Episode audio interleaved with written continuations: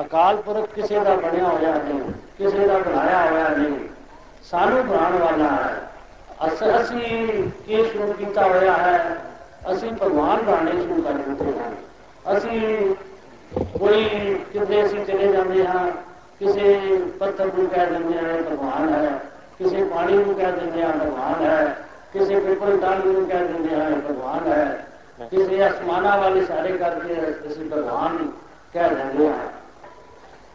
ਤੋ ਇਹ, ਅਸੀਂ ਕਿਤਨਾ ਇੱਕ ਮਹਾਨ ਸ਼ਕਤੀ ਨੂੰ ਇੱਕ ਛੋਟੀ ਜਿਹੀ ਚੀਜ਼ ਨਾਲ ਤਸਵੀਰ ਦੇ ਕੇ ਅਸੀਂ ਕੋਈ ਭਗਵਾਨ ਦਾ ਆਦਰ ਨਹੀਂ ਕਰ ਰਹੇ, ਇਹ ਨਿਰਾਦਰੀ ਕਰ ਰਹੇ ਹਾਂ। ਜਿਸ ਤਰ੍ਹਾਂ ਕਿਸੇ ਜ਼ਿਲ੍ਹੇ ਦੇ ਡੀਸੀ ਨੂੰ ਅਸੀਂ ਜਿਸ ਤਰ੍ਹਾਂ ਇੱਕ ਮਾਈ ਨੂੰ ਕੋਈ ਕਥਾ ਸੁਣਾਈ ਜਾਂਦੀ ਹੈ ਕਿ ਮਾਈ ਇੱਕ ਡੀਸੀ ਆਪਣੇ ਪਿੰਡ ਗਿਆ, ਕਿਸੇ ਦੇ ਤੇ ਉਹ ਡੀਸੀ ਦੌਰੇ ਤੇ ਗਿਆ ਤੇ ਮਾਈ ਨੇ ਸੋਚਿਆ ਕਿ ਤੇ ਨਾ ਜ਼ਮੀਨ ਜਿਹੜੀ ਨਹੀਂ ਲੱਗਦੀ ਸੀ, ਕਾਫੀ ਦੇਰ ਤੋਂ ਉਹ ਪਟਵਾਰੀ ਝਗੜਾ ਪਾਈ ਬੈਠਾ ਸੀ ਕਿ ਤੇਰੇ ਨਾਂ ਨਹੀਂ ਲਾਣੀ ਉਸਨੇ ਆਰਡਰ ਕਰ ਦਿੱਤੇ, ਇਹ ਮਾਈ ਦੇ ਨਾਂ ਕਰ ਦਿਓ। ਤੋ ਉਸ ਵਕਤ ਮਾਈ ਦੇ ਮੂੰਹ ਕੀ ਵਾਰ ਨਿਕਲਿਆ? ਉਹ ਕਹਿਣ ਲੱਗੀ, ਤੂੰ ਤੇ ਭਲਾ ਹੋਵੇ ਤੇਰਾ, ਤੈਨੂੰ ਪਰਮਾਤਮਾ ਸਾਡੇ ਪਿੰਡ ਦਾ ਪਟਵਾਰੀ ਲਾਵੇ। ਉਸ ਡੀਸੀ ਨੂੰ ਉਹ ਵਰ ਦੇ ਰਹੀ ਹੈ ਕਿ ਤੈਨੂੰ ਸਾਡੇ ਪਿੰਡ ਦਾ ਪਟਵਾਰੀ ਲਾਇਆ ਜਾਏ ਜੋ ਜੋ ਮਾਈ ਤੇ ਨਾ ਸਮਝ ਸੀ ਉਸ ਨੂੰ ਇਹ ਨਹੀਂ ਸੀ ਸਮਝ ਕਿ ਪਟਵਾਰੀ ਤੇ ਬੜੀ ਛੋਟੀ ਪਦਵੀ ਹੈ ਤੇ ਡੀਸੀ ਜਿਹੜਾ ਹੈ ਬੜੀ ਵੱਡੀ ਪਦਵੀ ਹੈ। ਤੋ ਨਾ ਸਮਝੀ ਕਰਕੇ ਉਹ ਇਹ ਵਰ ਦੇ ਰਹੀ ਸੀ।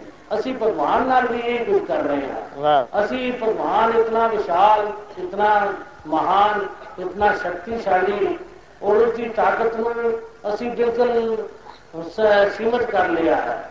ਕੋਈ ਕਹਿੰਦਾ ਹੈ, ਮੇਰਾ ਭਗਵਾਨ ਤੇ ਫਲਾਣੀ ਜਗ੍ਹਾ ਤੇ ਕੇਵਲ ਵਸਦਾ ਹੈ। ਉਹ ਚੋਰੇ ਪਰੇ ਨਹੀਂ ਜਾ ਸਕਦਾ। ਕਿਸੇ ਦਾ ਭਗਵਾਨ ਕਿਸੇ ਪੂਜਾ ਪਾਠ ਵਿੱਚ ਹੀ ਵਧਿਆ ਹੋਇਆ ਹੈ। ਕਿਸੇ ਦਾ ਭਗਵਾਨ ਸਵੇਰ ਵੇਲੇ ਜਾਗਦਾ ਹੈ, ਕਿਸੇ ਦਾ ਭਗਵਾਨ ਰਾਤ ਵੇਲੇ ਬੋਲਦਾ ਹੈ। ਔਰ ਕਿਸੇ ਦਾ ਭਗਵਾਨ ਦੀ ਫਲਾਂ ਚਿਤਵਾਰ ਨੂੰ ਸਮੱਸਿਆ ਜਿਹੜੀ ਹੈ, ਉਸ ਨੂੰ ਉਸ ਭਗਵਾਨ ਨੂੰ ਚੰਗੀ ਲੱਗਦੀ ਹੈ, ਕਿਸੇ ਭਗਵਾਨ ਨੂੰ ਸੰਗਰਾਮ ਚੰਗੀ ਲੱਗਦੀ ਹੈ।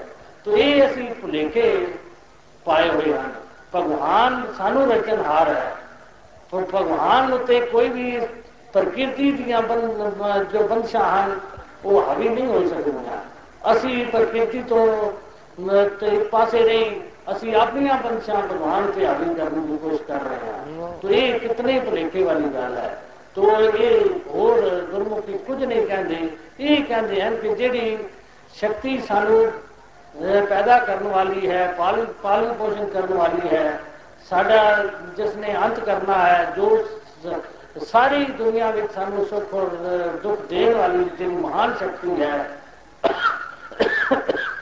ਉਸ ਸ਼ਕਤੀ ਦੀ ਸਹੀ ਮਹਾਨਤਾ ਨੂੰ ਅਸੀਂ ਸਮਝੀਏ ਇਹ ਸਭ ਤੋਂ ਵੱਡੀ ਭਗਤੀ ਹੁੰਦੀ ਹੈ ਅਸੀਂ ਨਕਲਾਂ ਨੂੰ ਨਾ ਮੰਨਦੇ ਰਹੀਏ ਅਸਲ ਮੰਨੀਏ ਜਿਸ ਤਰ੍ਹਾਂ ਕੋਈ ਛੋਟੇ ਸਾਡੇ ਬੱਚੇ ਹੁੰਦੇ ਹਨ ਉਹ ਪਲਾਸਟਿਕ ਦੀਆਂ ਮੋਟਰਾਂ ਵੀ ਲੈ ਆਉਂਦੇ ਹਨ, ਪਲਾਸਟਿਕ ਦੇ ਹਵਾਈ ਜਹਾਜ਼ ਵੀ ਖਰੀਦ ਕੇ ਲੈ ਆਉਂਦੇ ਹਨ, ਪਲਾਸਟਿਕ ਦੀਆਂ ਰੇਲ ਗੱਡੀਆਂ ਵੀ ਲੈ ਆਉਂਦੇ ਹਨ।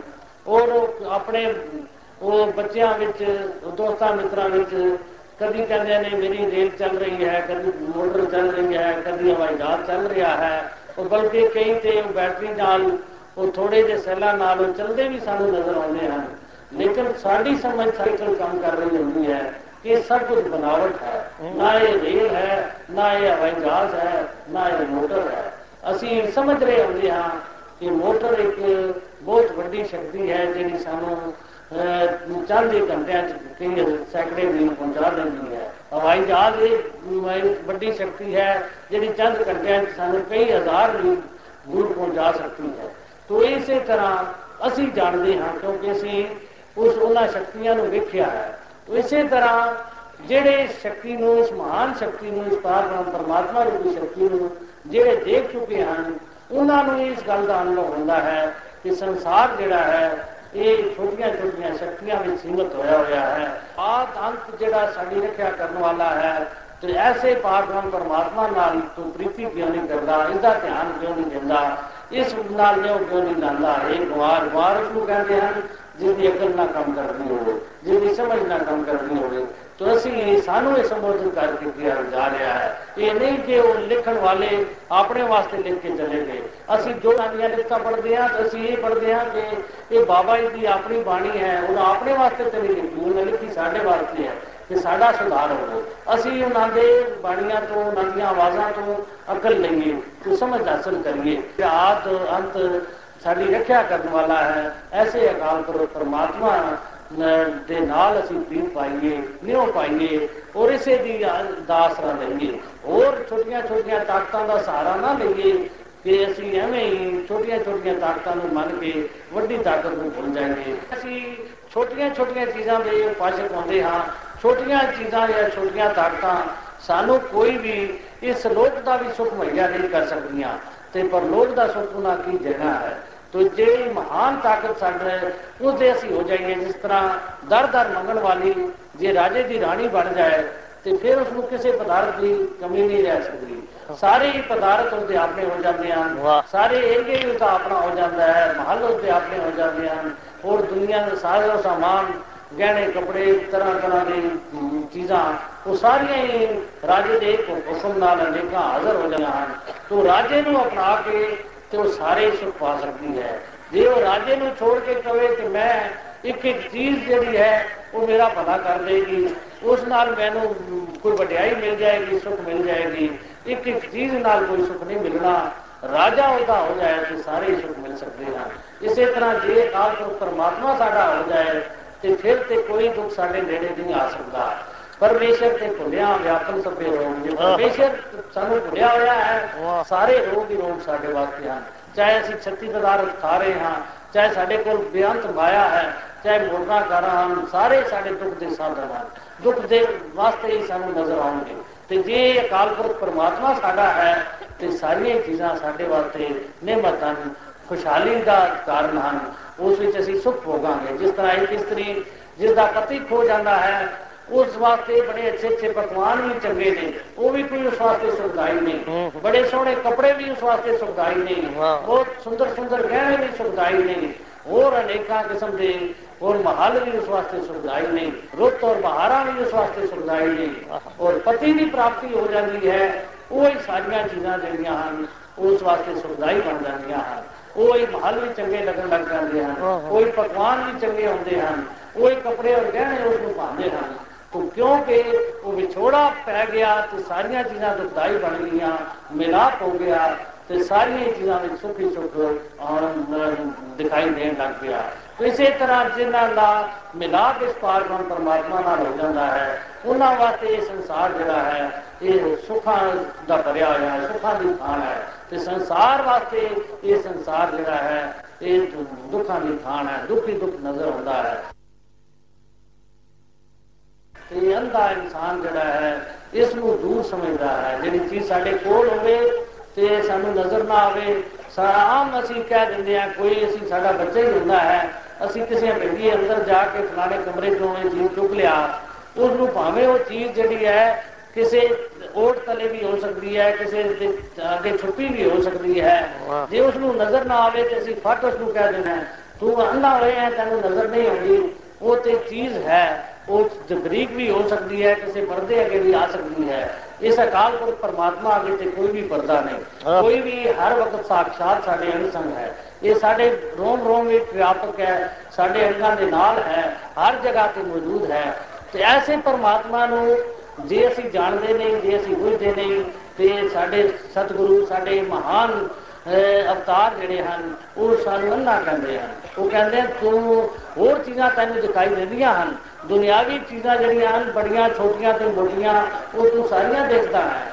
ਲੇਕਿਨ ਇਹ ਜਿਹੜਾ ਨੇੜੇ ਰਹਿਣ ਵਾਲੀ ਜਿਹੜੀ ਮਹਾਨ ਤਾਕਤ ਹੈ, ਇਹ ਇਸ ਨੂੰ ਤੂੰ ਨਹੀਂ ਦੇਖ ਰਿਹਾ ਤੇ ਦਰਅਸਲ ਵਿੱਚ ਪਰਮਾਰਥ ਵੱਲੋਂ ਤੂੰ ਅੰਨਾ ਹੈ। ਪਰਮਾਰਥ ਦੀ ਤੈਨੂੰ ਕੋਈ ਸੋਝੀ ਨਹੀਂ, ਸਿਰਫ ਤੈਨੂੰ ਇਹਨਾਂ ਜਿਸਮਾਨ ਚੀਜ਼ਾਂ ਦੀ, ਇਸ ਮਾਇਆ ਦੀ ਤੈਨੂੰ ਸੋਝੀ ਹੈ, ਜਿਹੜੀਆਂ ਤੈਨੂੰ ਨਜ਼ਰ ਆਉਣ।